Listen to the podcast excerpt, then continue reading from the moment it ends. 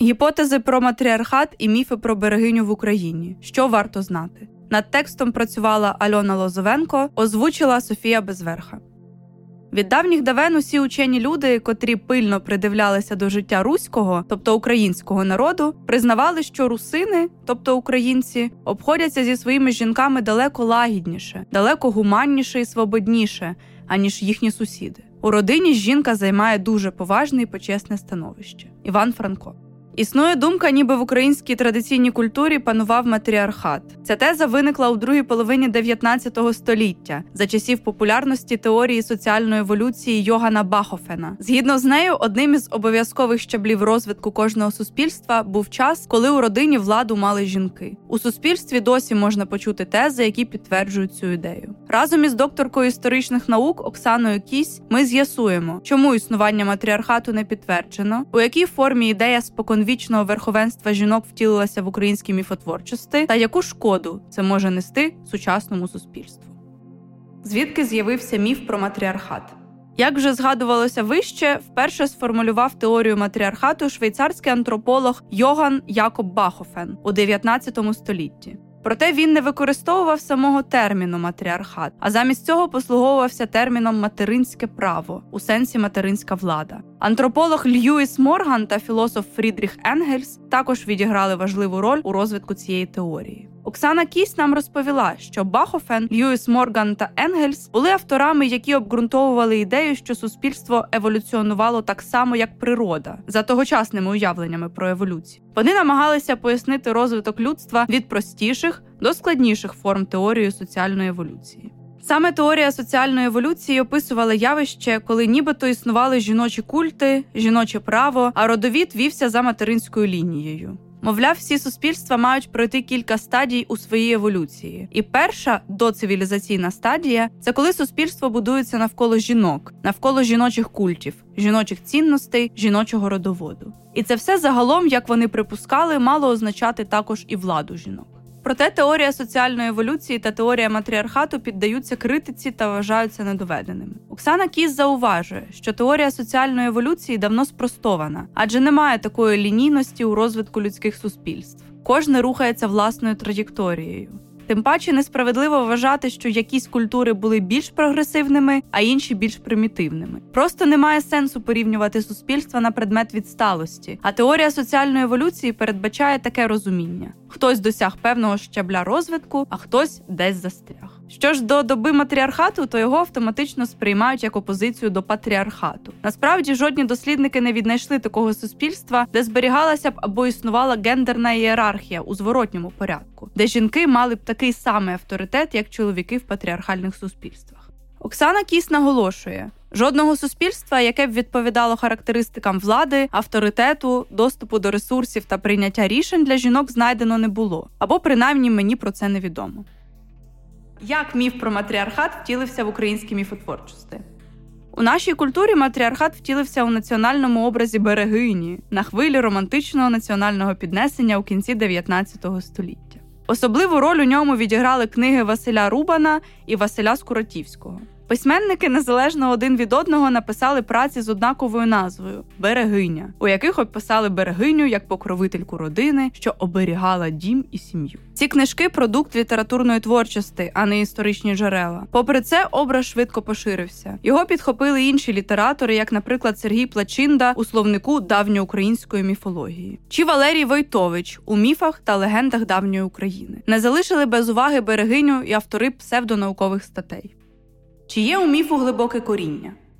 Археологиня Юлія Бузьких у своїй лекції Берегиня про один новітній міф та його деконструкцію зазначає, археологічні джерела не дають нам про берегиню ані краплини матеріалу, що примушує замислитися над питанням: а чи була у різнорідних, умовно кажучи, давніх слов'ян така богиня? Узагальнивши своє дослідження, антропологиня зробила висновок, що у фольклорно-етнографічних матеріалах 19-го, початку 20-го століть навіть згадок про берегинь немає. Також вона зазначає, що не знайдено жодного усного тексту від носія місцевої традиції про берегиню, а реконструкції образу на основі малої кількості однотипних згадок є неприйнятними з точки зору усталених наукових практик. Оксана Кісь розповіла нам, що Юлія Буйських зробила детальну роботу, перелопатила праці знаних фольклористів і з'ясувала, що вони фактично також вигадали цей зв'язок. Жодних джерел, на які можна було б спертися, немає. Тобто всі трактування є припущеннями. А вже те, чим ми оперуємо сьогодні, чиста фікція, тому що воно навіть не має стосунку до міфології, а є повністю штучною конструкцією, в основі якої лежить матріархатний міф, для якого знайшли дуже зручний та привабливий образ. Чому це шкідливо? Оксана Кіс нам пояснила це так: цитую: сформулювали міф про берегиню письменники. Я не думаю, що вони зробили це навмисно. Це продукт їхньої креативності, пристрасті до фольклору, а крім того, ще й патріотизму. Усе це вилилося у такий атракційний образ богині, яка є втіленням найвищих жіночих чеснот та ще й наділена владою та авторитетом. Тобто така сильна матір. Міф ліг на дуже вдячний ґрунт спраглої української громадськості, яка потребувала нових ідей. Він дуже добре проріс, тільки інша справа, що під тим нічого немає. Це порожній звук. Кінець цитати. Міф про берегиню з одного боку підтримує ілюзії про особливе становище жінки в Україні, а з іншого дає моральні підстави для витіснення жінок у дім та сім'ю, де вони такі важливі. Оксана Кіс додає, що берегинство настільки сакралізує сімейно-материнські ролі, що за цим годі побачити інші можливості для жінок. Так, наче жінка, яка не реалізує себе через материнство і дім, недостойна визнання і не має жодної суспільної цінності. Це не дуже приваблива модель для молодих, амбіційних, професійно активних жінок, і очевидно, що це виглядає сміховинно, архаїчно і утопічно. Докторка історичних наук Тетяна Орлова у своїй статті Міфологема берегині у світлі критики українських суспільствознавців згадує, що такої думки дотримується і літературознавиця Соломія Павличко, що у своїй праці фемінізм писала. Ця теорія має надати несправедливому зведенню статусу жінки до другорядних суспільних ролей романтичного серпанку. Крім того, вона має відволікти їх від сучасної сучасної проблематики до гордого захоплення власним минулим. Чи були все ж в Україні прояви більш м'якого патріархату?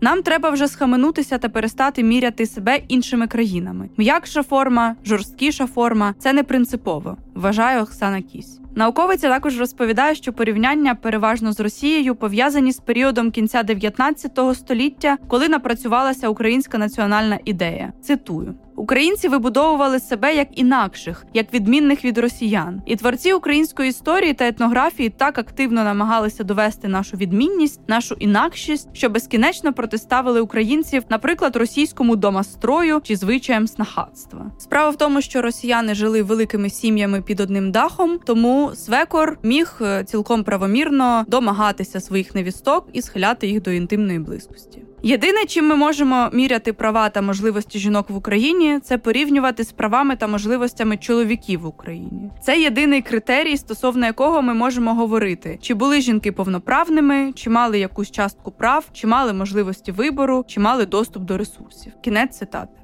З точки зору ресурсів, у нас справді було звичаєве право та майновий інститут материзни. За ним скриня, у якій були одяг, рушники, хустки, постіль та подібні речі, а також худоба та земельна ділянка, подаровані молоді її батьками, були власністю дружини. І чоловік не міг їх відчужувати супереч її волі. Материзна дійсно надавала жінкам певні ресурси. Проте Оксана Кіс наголошує, що ми маємо дивитися на це в контексті, бо материзну жінка не могла витратити на свій розсуд. Це була спадщина, яку треба було потім взяти і передати своїй дочці, а не витрачати на свої потреби. Хоча цей інститут дійсно гарантував, що у разі чого жінка не залишиться гола боса простоволоса, якщо чоловік, наприклад, пияк і марнотратник і змарнує увесь сімейний маєток. Також цікаво, що жінка як господиня могла розпоряджатися частиною продуктів так званого жіночого господарства. До нього належали городина, молочні продукти та яйця. Їх жінки могли продати та витратити на свої потреби або потреби своїх дочок. Це дозволяє говорити про певні майнові права, які були не в усіх культурах, але це мізерні гроші, бо основу селянського господарства все ж складали рільництво та тваринництво. А рішення з приводу землі та худоби жінки не ухвалювали. Це вважалося у власності чоловіка. І якщо чоловік марнотратник, то він міг продати усю землю, а жінка не могла нічого зробити. Вона могла б спробувати апелювати до громади, але мало хто і коли втручався у сімейні стосунки, пояснює Оксана Кісь. Загалом жінки наприкінці 19-го, на початку 20-го століття займали другорядне становище та мали коритися волі чоловіків.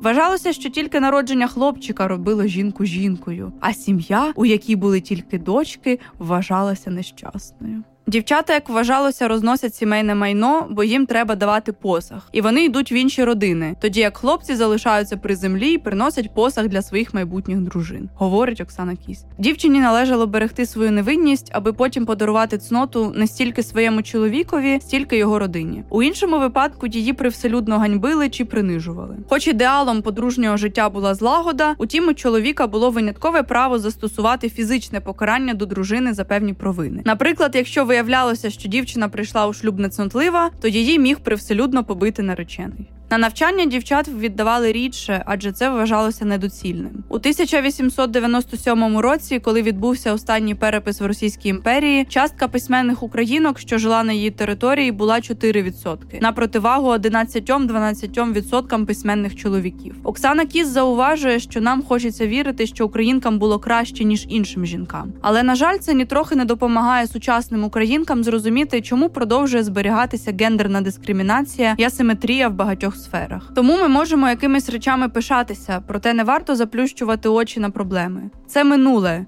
Його просто треба визнати. Якщо ми його ігноруємо чи прикрашаємо, то не можемо знайти спосіб з нього виплутатися. Воно продовжуватиме отруювати наше сьогодення. На думку Оксани Кість, ці міфи про матріархат та берегинство самі себе вичерпають, бо як себе не втішай, воно просто не має ґрунту під собою. Варто більше говорити про сьогодення і дивитися на речі, що нас оточують. Бо скільки не шукай в суспільстві матріархат, це не допоможе побороти дискримінацію, яка існує через патріархат.